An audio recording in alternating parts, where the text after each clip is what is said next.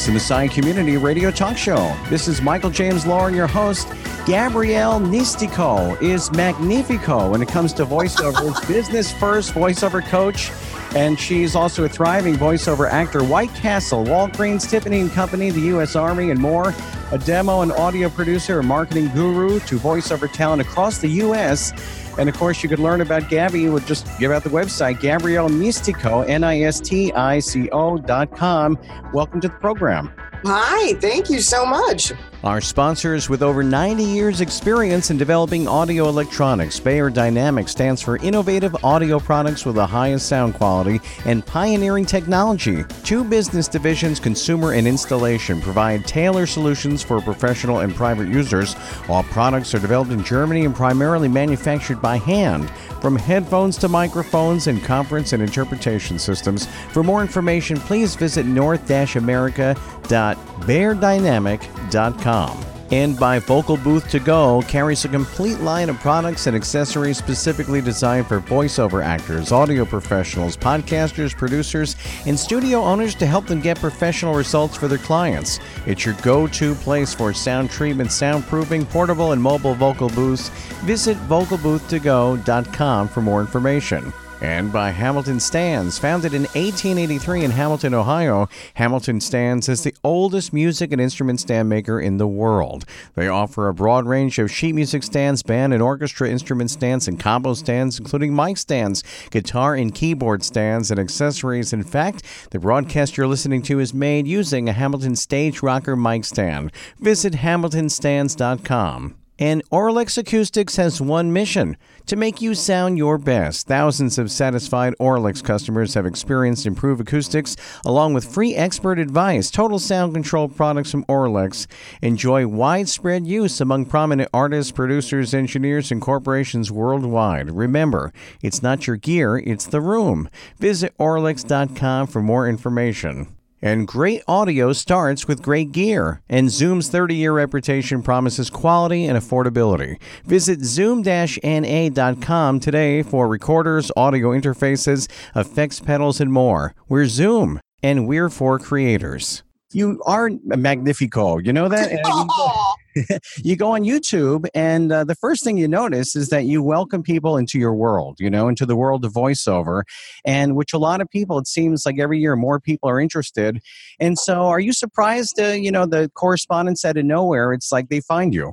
Oh, man, they really do. Um, some days I am, yeah. I, am still a little bit surprised by it. I, I don't take things for granted in this business, and I and I I think that um, some days it really does surprise me uh, who finds me, where, how, um, and and I'm I'm always uh, grateful for that. I think it's it's wonderful, and I try to help and and and be that resource that I didn't have when I got started in the industry people should know you have two great books, okay? VO 101, everything you need to know to start a voiceover career. The other one, how to set up and maintain a better voiceover business, a complete VO business guide to help you stay organized, focused, and goal oriented.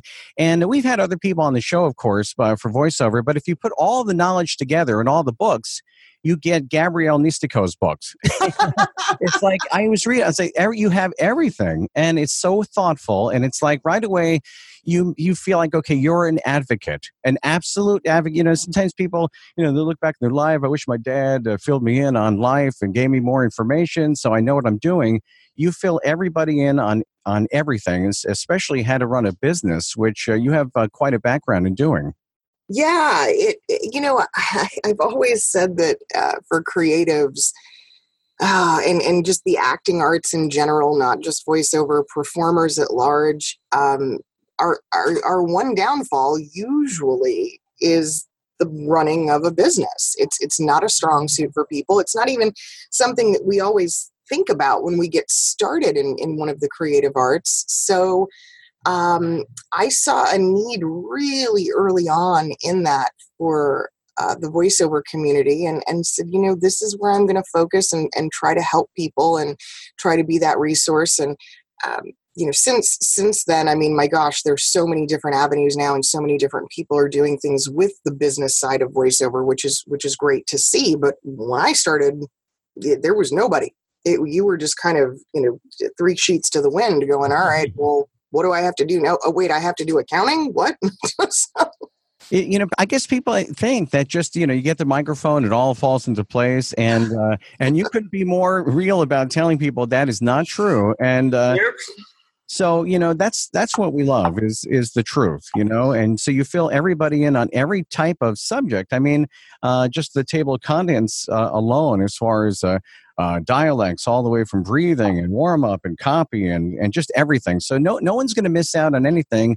Uh, honestly, you could have charged like a hundred dollars. People probably could have bought it because you know uh, it, the content is. Um, is really it's wonderful and now you also do of course the coaching and and you do uh, what skype too or or zoom uh, yeah, I, I do a little bit with people remotely. Um, I'm a little particular about remote training simply because I, I have to honor uh, my own philosophy and belief there, which is that I still think someone who's just getting going, just starting in this industry, will always benefit the most from working live in studio with a coach.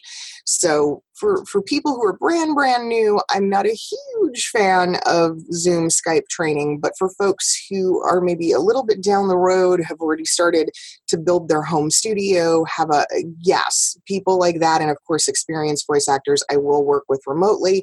Um, and I do have uh, quite a few people who come to me throughout the the southeast and the Carolinas and and track me down and um, come visit me on a fairly regular basis, which is always nice. Tell us a little bit about you because you're so interesting on on YouTube, you know, in videos that people see. Uh, you know, again, you share a lot of yourself and about the the business, and you're very transparent, not just in the way yeah. you deliver voiceovers, but in in the person that you are. So, you know, tell us about you. I'm sure there are a lot of people who are saying, you know, who is that person? And and sometimes you got, do you always have the blue hair, or just sometimes? Uh, uh, lately it's been a staple. I think I think sadly YouTube has kind of cemented it into a more permanent spot. Can't change now. um, yeah. So so here lately, yes, it's been it's been pretty regular. Um, How you start? I mean, you started with you were a corporate person, right? I think. No, no, no, no. Um, so my start goes all the way back to radio in the mid '90s, and I was literally a kid in the suburbs of New York City, and uh, kind of fell in love with radio and advertising. Didn't really have a sense of what I was doing. Initially, I wanted to be in sales. I wanted to be more on the marketing side of things. I wanted to be more behind the scenes. Mm. And uh, the, the mentors that I had at the time were, were kind of pushing me in the performance area. And I was like, all right. So uh, that sort of evolved, and um, I ended up becoming a DJ and spent many years on air and then also in production.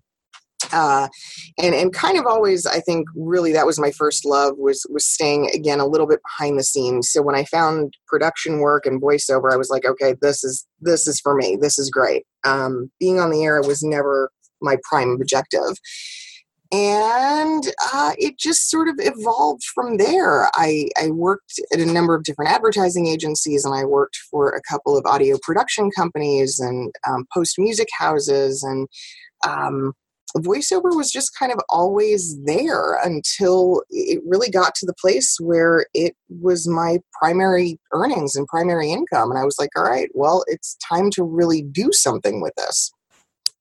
How did you get to that place? I mean, you know, I mean, just incrementally, or did all of a sudden, you know, people just kind of connected with what you were doing? And um, well, eh, yeah. I, I mean, I wish I could tell you that there was like one really defining thing. Um, I'm very driven, so it was always just being very aware of opportunities and networking and ways to get my my name my voice out there.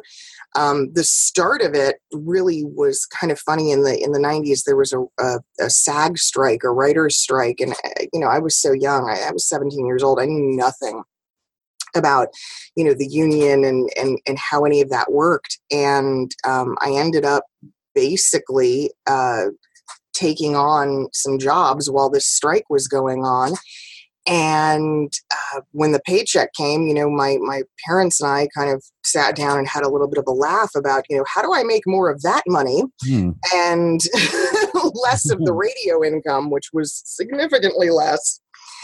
And that that kind of got my my wheels turning and and sort of uh, propelled that forward. But i mean i also joke that i got my ass kicked up one side of manhattan and back down the other because it, it you know it's brutal. It's it, the acting world is tough and you really got to be uh, okay with rejection and be able to um, take criticism and, and learn from that and grow from that and you know really put your ego completely aside and uh, it, it took years i mean i think it really um, you know it's been a 20 year journey for me and i'm and it's still a journey still growing still learning still evolving I just like the fact that you make people feel comfortable with them. I mean, you're, you're saying first that you know you feel comfortable with you. You make that known, and you're yourself and transparent. Don't be someone you're not. And then other people feel that way. And in watching the videos, you ever people feel like you're like their their voiceover therapist? In a, in a uh. people are like, hey, it's okay to be myself. I mean, there's so much more though to just in the delivery and everything. It comes from the person, right? So you know, you want people to be transparent, and you talked about that in your book. That you know, you could either have a pretty voice or an ugly voice. And you talked about the pretty voice being for, you know, corporation type of stuff or whatever. Uh, but the ugly voice, forgive me if I'm, or I think I have it right, mm-hmm. is more just natural, you know, it's just, it's real and it's gritty and, and just like real life is. So it, it seems like, people kind of get it wrong when they first start they think they got to be perfect and you're teaching people you know get get to know the nuances of how you really talk most definitely um, it's a it's a mistake that we all make. I made it for sure. It's the starting point of yes you have to be perfect. You have to sound a specific way. Everything has to be on point and, and diction and enunciation and all of these things and you know lose your accent and and don't basically don't don't uh, be a person. Yeah and and that's sort of the starting place and still i get dozens of phone calls like this a week from people who go oh you know everyone tells me i have a great voice everyone compliments my speaking voice and i'm like i'm sorry that's that's terrible because you don't want you don't want that. you really don't.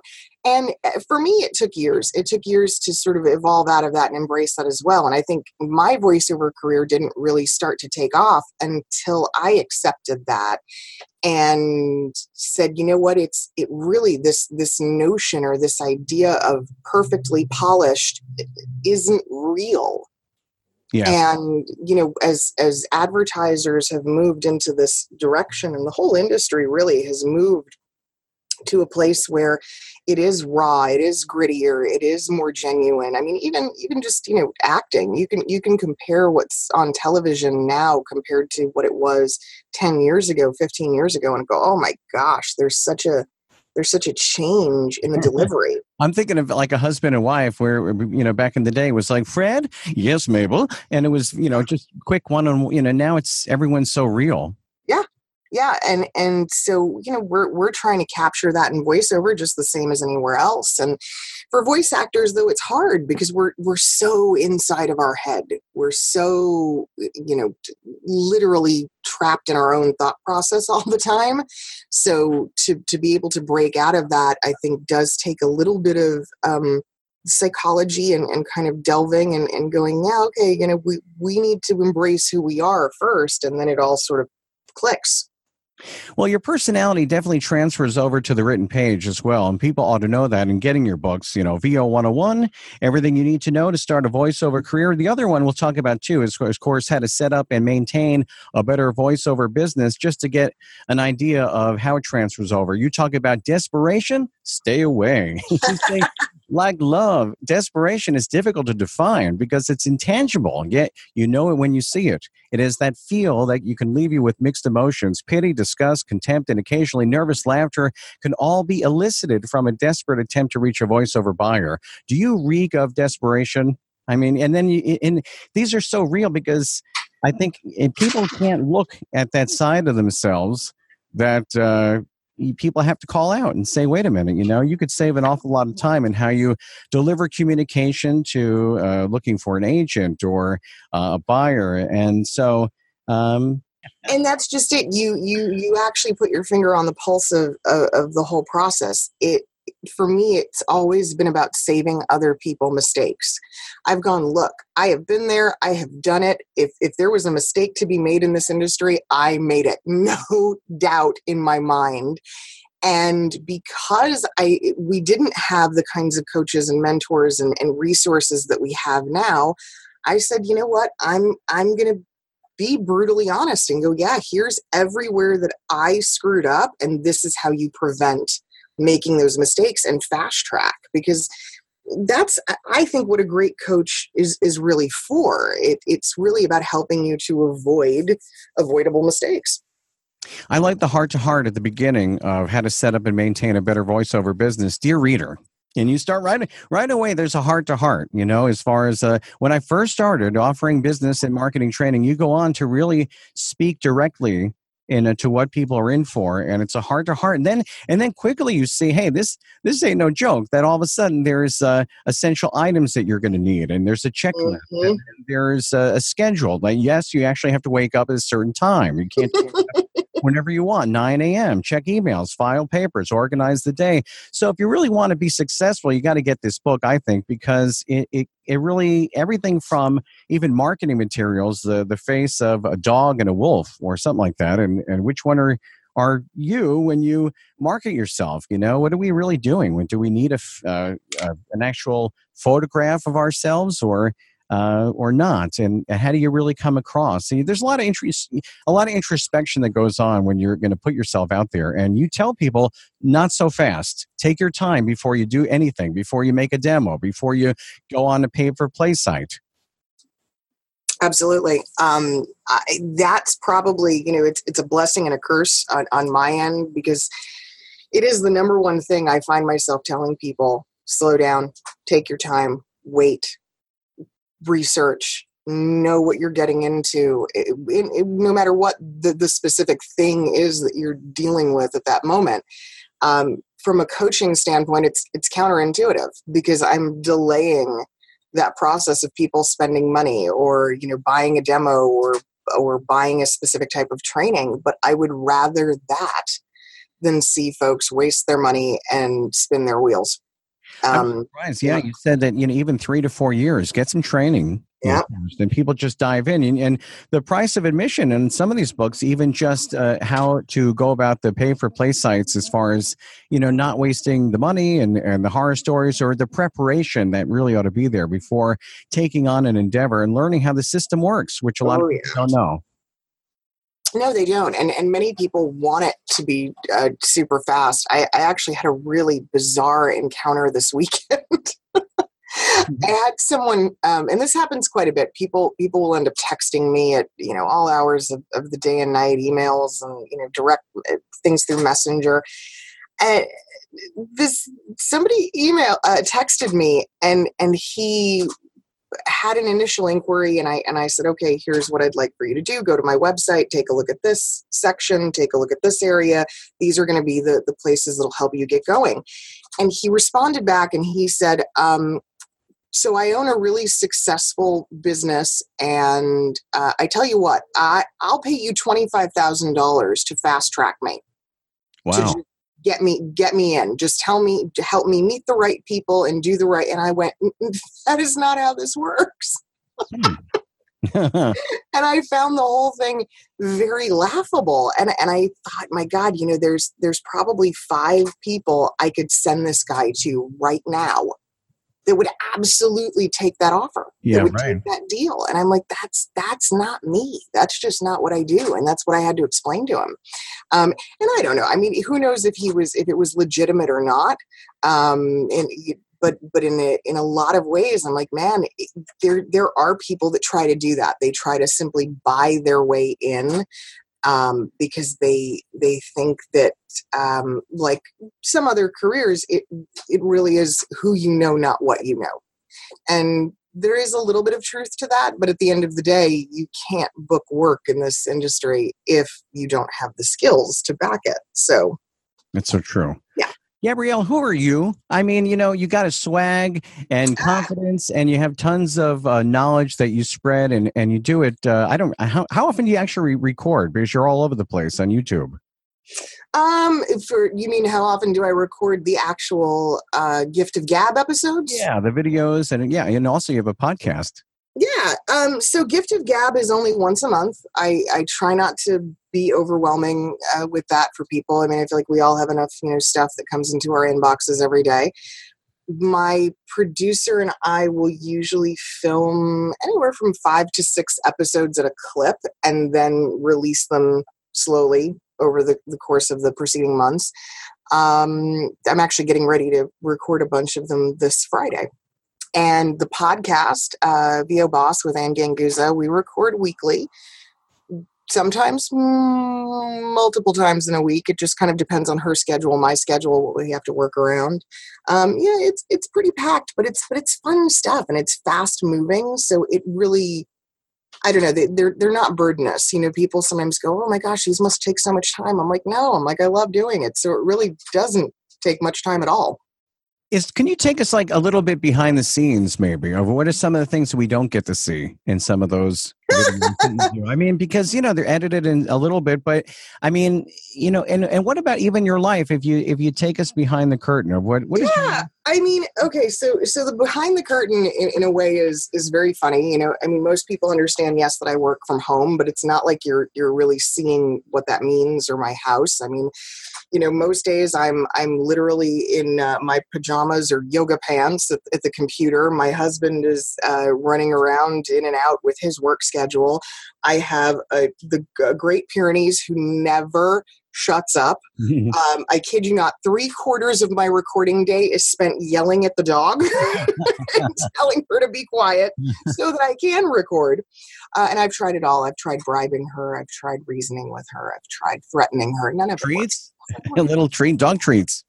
You can't know. You can't. I mean, Great Pyrenees. They're they're one of the most stubborn breeds. Nothing does it. Nothing. I've tried. I've tried it all uh, you know, so the day to day is is very funny. Um, it's a little bit chaotic. There's a lot of people coming and going. I, I have a hell of a support staff, and that's something that a lot of people don't see. Um, eh, to, to be able to do all of what I'm doing, there's two, three, four, five different people behind that between editing, filming, recording, uh, post production, um, administrative. I mean, I, I have quite a bit of staff. And we eat a lot of pizza around here. That's um that's another one that people don't see too often. I mean a lot of pizza. I'd like to work for you. Yeah that yeah. sounds fun. And um yeah i mean it's it's a fun kind of loose environment. It's um it's strict in a sense because i'm i'm very focused. I'm very driven. It, the people who are around me kind of know there's a there's a sort of zone that I get into where I'm so hyper focused that nothing else around me exists and I tune everything else out. And it, it can almost be misconstrued as um, being rude. And I'm like, well, eh, mm, that's not totally accurate. I, I hear you, but I'm so focused on what I'm doing that I'm not going to acknowledge what you're saying until later. so that happens a lot. Um, and you know, part of that is at the end of the day, I, I'm still very much a New Yorker. That that New York drive, that New York hustle has never left me, and um, so it it kind of still rules the way I work. And I I had to learn. Gosh, I mean, ooh, I'd say probably the first five years of my voiceover career were just learning how to work with people on the West Coast and how to not be abrasive or offensive to them. Like I, you know, Anne and I joke all the time that the only reason the podcast works is because we're both from the Northeast. If if she was a, a true Californian, we would probably rub each other completely the wrong way. uh, you know, there's you, you have to sort of know that personality type to be able to work with it and it's it's not easy not not by any means so i'm you know i'm a i am a hard person to work with when it comes to my own demands my own company my voice clients will tell you i'm easy because it's their show it's whatever they want mm-hmm.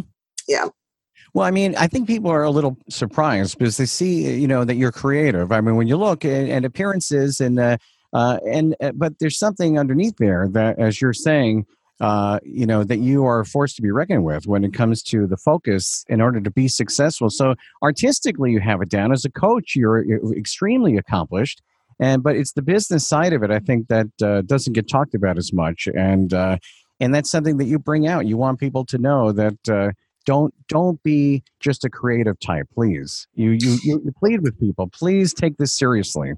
No, and I, and I, you're you're right, and I think if you if you sort of look at my progression, and you can see it in photos, you can see it in in just uh, the events that I've attended over the years. I was actually more conservative years ago than I am now and I, I, sort of evolved into letting my creative out and letting it be more known. I, I was like a closeted creative in a very weird way, and I and it I had a much more conservative image. Um, I, I, evolved into that. I sort of uh, part of that was just my own learning experience with myself. I, I had to embrace it. I had to be okay with it. I had to kind of accept who I am. I think my my husband and my marriage has a lot to do with that, with me just growing and and kind of um, being less concerned about what other people think. And um, yeah, so so in recent years, I've become much more colorful than people remember from years past in voiceover. And uh, it's kind of interesting to see now how people react to that because conservative Gabby, yeah, everybody knew, okay, she's she's got her head on straight for business and she's a great resource. But now I really see people who come to me and go, you know, I like you. I like this person i like what you represent and that's that's really refreshing and, and nice for me because it kind of validates what i've done and it lets me go okay well yeah so it, it was a good idea to really let people in and show them who i really am. Yeah i mean is that a big part of voiceover once people do feel comfortable with who they are uh, you know have you seen careers take off and and, in, per your coaching too? Yeah. Yeah I, I yes the more i think the more genuine people are um, the bigger difference it makes. And and for me and for a lot of other folks coming out of broadcasting, broadcasting is so polished, it's so veneered. Uh, there's so much phony. I mean, we even get into you know the the broadcast sound, you know, all of that. It's it's so put on, like the chuckle, right? yeah, like it's well, you know, because it's something that we were taught to do. We were that's what we was expected and we all just kind of you know became good little soldiers and fell in line. And for a lot of us it's it's realizing okay to really be successful at this i i have to find out who i am because the, all of that all the broadcasters i mean the reason they get lumped together is because they all sound the same. They all look the same. They all act the same. And then i go and then there's anderson cooper you know he emerged. He he kind of came forward.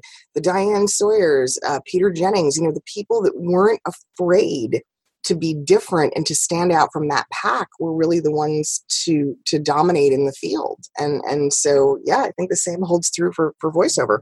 And it must be frustrating too, people in radio who had success, you know, and then all of a sudden they can throw themselves out there and not be recognized only because you know yeah. you have to be real and they, they, can't be you said that pretty voice mm-hmm. really real. So um i'm sure for a lot of people it's it's difficult but uh, do you like the, the fact that there is a voiceover community and there are other people? Do you find that uh, not just therapeutic for you but i mean do you lean on other people and is that important to have support from other people in the industry?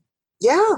Yeah absolutely. Um, when i first moved to the carolinas uh, I was devastated by by how few of us there were and and how uh, difficult it was to find community and to find friends and colleagues and so I, I did a lot of things were, were born of that my my uh, voiceover meetup group came from just that fact that I was like, where the hell is everybody?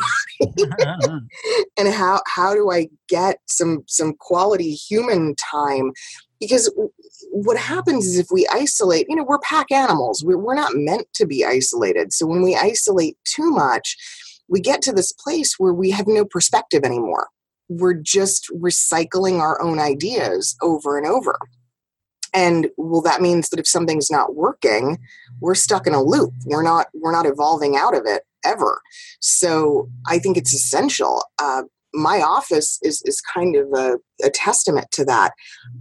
I have other folks who work here and share the studio with me and share the space with me. I don't have to have them here. I want them here.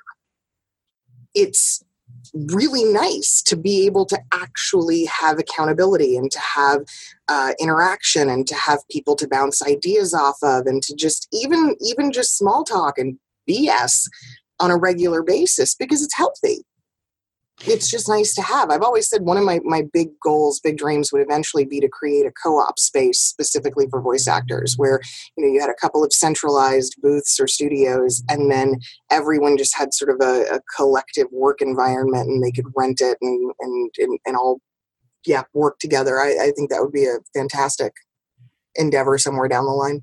So I want to ask you something. So how do you keep sharp? I mean, after all these years, as far as uh, you know, are you looking at trends? Are you because I know you're analytical and you're on oh, yeah. the side, but I mean, how how deep do you get into all this? As far as uh, and you're also a casting director. We ought to talk about that too. Yeah, uh, well, yeah. So as far as the trends go, I'm I'm always uh, I'm very conscious of them. Um, I track scripts. I pay attention to the analytics inside of scripts.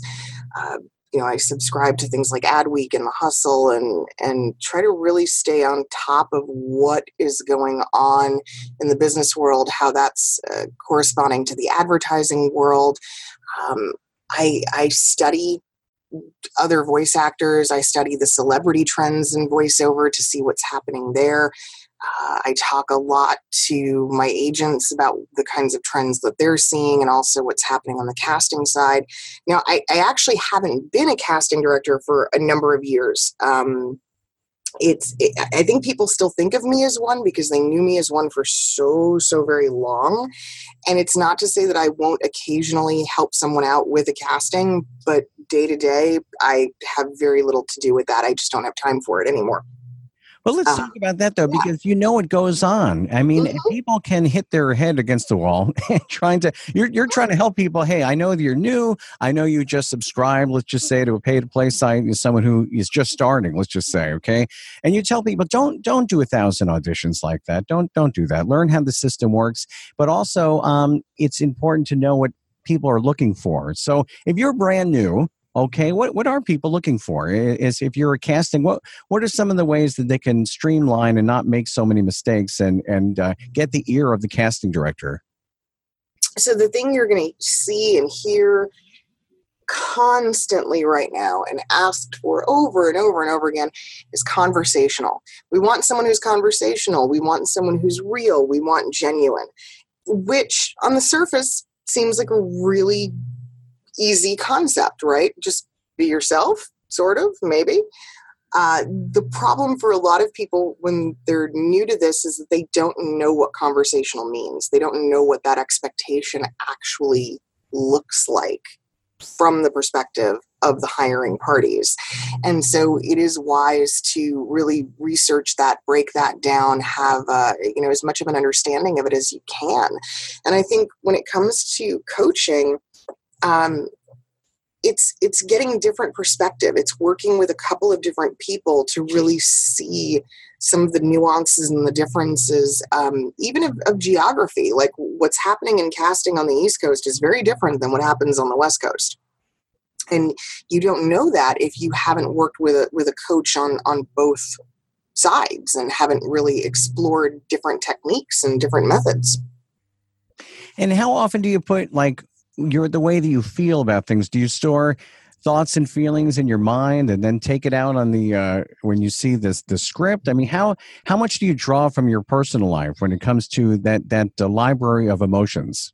Oh it's it's a lot. Um, so my my booth is covered with different emotion charts uh, different psychological the, the, the pro the, i mean they're different you know profiling charts some people use them i think as part of um, ebt uh, literally just various faces or emojis and then the um, emotions that they represent I use those constantly. Um, I collect them, so whether it's from my own uh, therapist or from a, a class that I might take, and then I incorporate those. I personally am a am like a I'm a ruminator, which is a double edged sword in my life. It can be a good thing or it can be really bad. And so that process of rumination has actually helped me quite a bit as an actor because I play things out over and over and over in my head. And that really, I think, allows me to cement it into my mind and then to recall it later if I need to. On the personal side, eh, that's not always the best thing, but same character. from standpoint, it's worked out wonderfully. So it, it, you're not just tough on students. I mean, you're you have forgive me like that not not BS detector. Okay, I did say yeah, that. No, I know Lie detector. You know, for you have to be that way with you too because you have to keep it. Are, was I just real there? And uh, so you know, I mean, do you have that down, or are you always kind of keeping yourself in check? Am I being real on this thing here? Oh, I think you're always keeping yourself in check. Um, you know, it's it's tough. Rob Paulsen who's just uh, one of my you know well i mean not just I, he he's a he's a role model and a hero to so many people in this industry.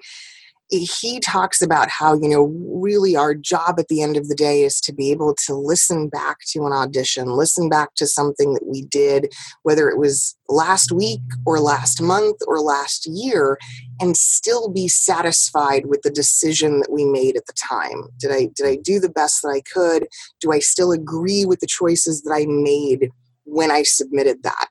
And that's got to be one of the hardest challenges in our business. You know, I I look up to him and I respect that so much. But when I try to do that for myself, I'm like, oh, I no, oh, I don't like what I did mm-hmm. six weeks ago, six days ago. No. so, so it's it's tough. But when you use that as a little bit of a test for yourself, it, it does um, make it so that you can more effectively self direct because it gives you a little bit of a guidepost. It gives you something to look toward. Um, I also try, it's, it's so hard, but I really try to take the subjectivity out of the self directing process. And I try to look at it as objectively as possible to give myself markers. Am I, are these things technically accurate? Is this presentation correct? Because I can't possibly try to predict how someone's going to react from the standpoint of their opinion, but I can certainly uh, make sure that I'm hitting all of the, the technical marks to the best of my ability and you know when i guess what you have to still mark do you do you mark up the uh, the script even if you have it do you have it like on a laptop or do you have it on a uh, one of those um, ipads or uh, do you slap people on the wrist for not marking up the script yeah i do um, especially when they're just starting out if people don't mark up their scripts I, I get really frustrated with that because i do think it's one of the best learning tools we have. In my own studio uh, here in the last few years i've i've gotten away from it for myself largely because uh, we've gotten away from printing. I i have a, a, a dual screen a split screen monitor that projects into my booth so i don't have to print every single thing every performance especially auditions. I can just kind of knock through them uh, digitally. But if i'm traveling to a studio um, if I am doing an actual job, a booked session of any kind, I always have a printout. And yeah, by the time I'm done, it, it looks like a very different piece of paper. Well, you got yourself a brand new website, it looks like. Yeah, yeah, we looking. just um thank you. We just did a, a bunch of revamping and you know it's internet is moving so fast right now and web technology that um it never ends. I mean, it seems like all I do is is spend time tweaking and adjusting my websites, and then one day you sort of wake up and look at it and go, "Oh dear."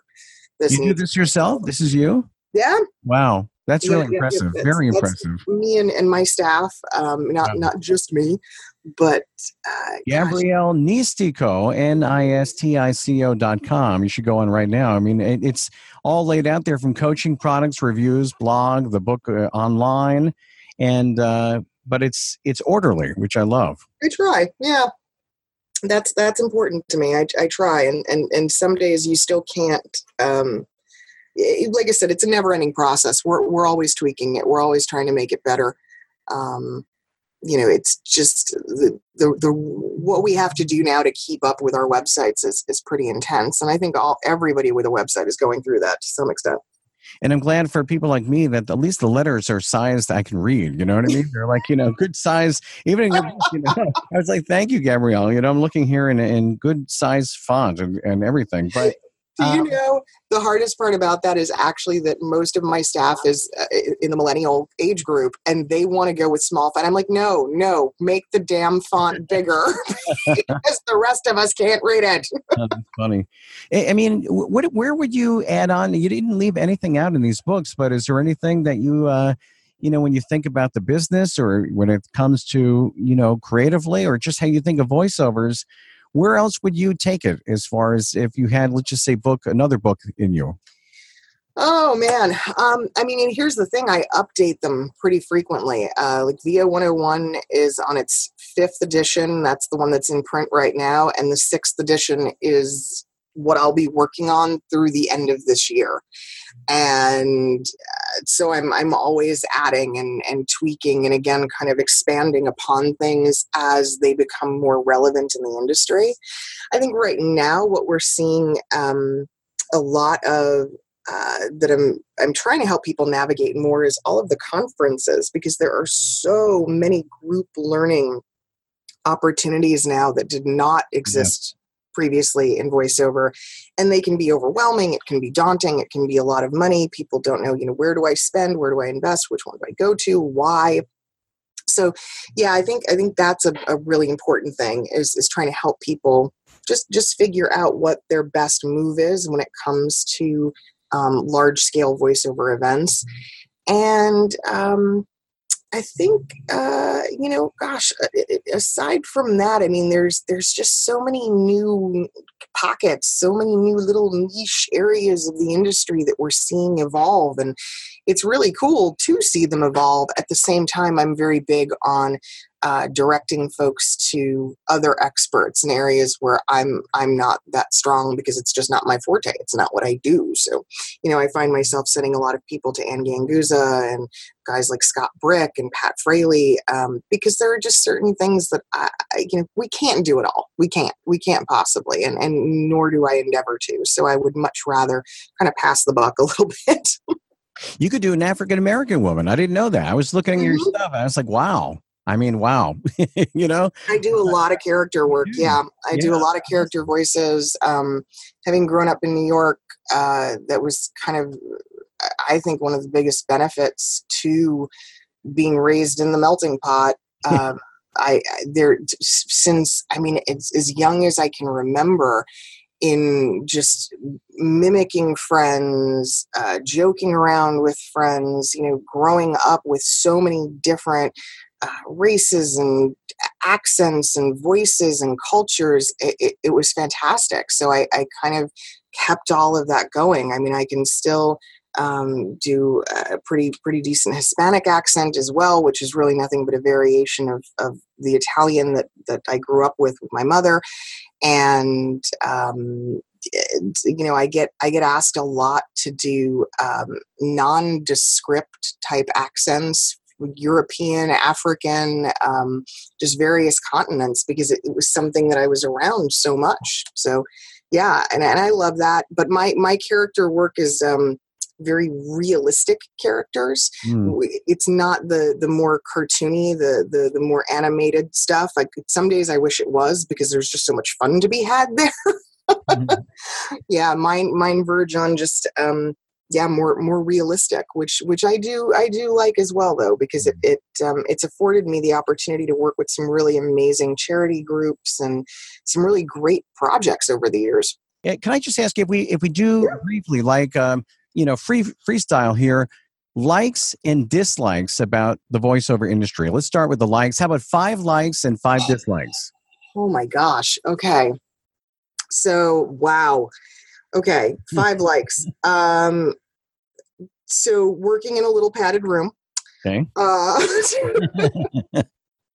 the unbelievable generosity um, and and genuine kindness of our community as a whole. Number two. Uh, number three, uh, the, the your representation and the people who work to get you work every day genuinely want to see you succeed. Uh, number four, um, you know, there's there's a little bit of fame that comes with what we do and and it's a nice ego boost and it is fun to be able to talk to people about what we do and get that little you know twinge of yay someone recognized me mm. Uh, and of course, number five, I think for me personally, is what it's afforded me. I, I, am very, very happy with what voiceover has allowed me to accomplish personally and professionally. And, um, you know, the, the income certainly doesn't suck. And, and yeah, my life would be very different if I was doing something else. Well, you answered them perfectly. I mean, and uh, we want to talk about the dislikes. Before we talk about the dislikes, uh, maybe somewhere you can interject for people how to find balance. You're a married woman, and uh, eh, perhaps you could talk about some of the ways that to create balance, you know, because I think a lot of people don't always have that in mind in, in order to succeed. Do you have to have balance in this, or, or do you have to be un- imbalanced, if you will, to do this uh, and successfully? And then, uh, you know, we want, uh, you know, couples to stay together, everything like that in, in, in marriage. And so, um, what's the secret? When you know i'll tell you i had to learn how to become balanced and i actually credit my husband with that. When we met it was a big big issue for him that i was always on. Uh, i was always taking business calls always checking email always on social media. I was literally afraid to turn work off and um, we had a big heart to heart not long before we got married where he said you know when i leave work every day i leave work. And i need the same from you. I need that courtesy uh, so I had to learn. I had to learn to shut things off. I had to learn how to set business hours. I didn't have hours before him. I just worked till whenever and just, you know, just kind of kept going. Wow um yeah and and there are a lot of people in voiceover who still believe that you have to do that. They believe that that's essential. We we you don't get you don't get to take a day off. We work 7 days a week. You don't get to go on vacation. Hmm. you always have to be available. Here's the i don't know irony i guess for me in that. Since getting married and setting the boundaries and starting to keep very clear defined lines. I do not work weekends. I do not work past seven o'clock at night most nights unless it's a special thing. Um, you know i my business has actually done better. And it's grown and it's increased and i've seen more success by setting those boundaries than where it was before. So that was very important because uh, I, that that desire to succeed, and uh, sometimes people think maybe that they have to be a little imbalanced, but just between you and I. So you don't sometimes like four in the morning, you don't sneak into the room to just do one voiceover, or no? No. Okay. No.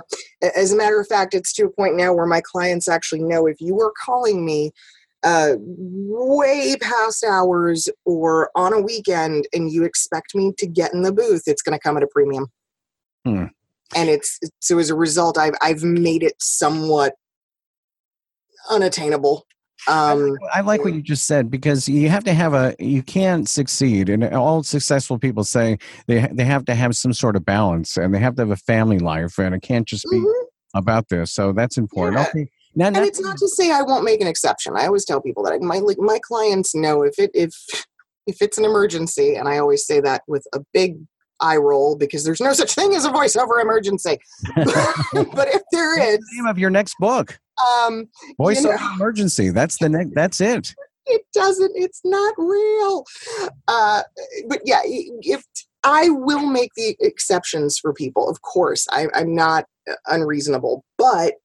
Uh, no, you know, new clients, new business. No, uh, those things can wait. They can wait till the next business day. For twenty five thousand dollars, Gabrielle will do the voiceover. just kidding. just just kidding. But okay, so now five things that you dislike about the voiceover field. okay, so I'm going to start where I began. Um, the little padded room, because some days it's not your friend. Um, so there, you know, some days it's great and some days not so much. Uh, the the fact that the industry can be very isolating if you allow it to be. If you don't make enough of an effort to make friends meet people socialize um, again get out of your own head Okay, I think we got. I don't know if that was all five and one you did. I think it could have been, but go. Ahead. I don't know. I don't know. It may. Maybe it was. Maybe it was. It's the hard thing. It's it's very difficult for me to think of things that I don't like about this industry. That's fine. yeah, I mean, I, I'd say I'll tell you one of the funny ones is not leaving the house. Really? That one. That one, truthfully, is hilarious. Yeah, that um, Fridays come around and I, you know, my husband and I, speaking of our boundaries, you know, we, we still do Friday date night. And he will come in the door from work on Friday and I'm there like like one of the dogs. Like, can we go now? Are we ready? Can we leave? Let's go somewhere. We should go out. Where do you want to go? because I can't wait to leave the house and uh, and you don't keep it in the phone. Like what do they have? Like an Apogee mic or something, and and a, an iPhone. You don't have like something in the in the glove compartment. You won't do that, or no. No, no. Okay. I, I, there's there's a lot of reasons why I won't. Uh, the biggest one, truthfully, is quality. I, you know, yeah. travel rigs have to really either be incredible. They have to either be the same quality of what I can produce at my studio, or nothing. Yeah. Um, because I just I won't sacrifice the quality. Um, but no, I, I mean I have an apogee that only comes out if I'm going to be on vacation for more than a week, and I'm going to be somewhere where I don't have alternate studio access, which I almost always do. So yeah, um, I just don't. Final question: What's mm-hmm. the weirdest request that anybody has ever made about uh, first the business side, and then when it comes to the actual doing a voiceover? Weirdest request ever? Oh, wow. Um, on the business side, I would say the weirdest request has probably been anytime I've I've had to um, do a foreign language casting that's really obscure. um, you know, Urdu or um, Tagalog or you know some some just really really unusual language or dialect that's so that I'm like, how am I going to even find a voice actor who does this? like, where, I mm-hmm. don't know where this person might be hiding. Uh, those those were always a fun challenge. And on mic, gosh,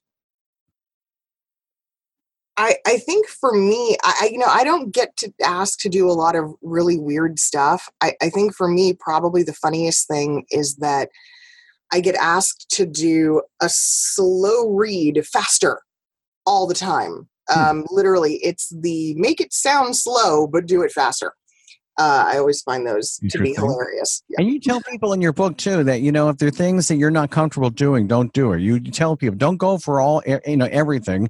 If yeah. it's that against your values, don't do it. If it seems strange, and I like that you uh you there are a lot of ethics in in the way that you run a business and the way that you instill good ethics in people in voiceover. Gabrielle Nistico, the Magnifico, uh, voiceover 101, everything you need to start a voiceover career. Great book, and uh, also how to set up and maintain a better voiceover business. Get it if you're serious, and you will succeed. It's a complete vo- uh, voiceover business guide to help you stay organized, focused, and goal oriented.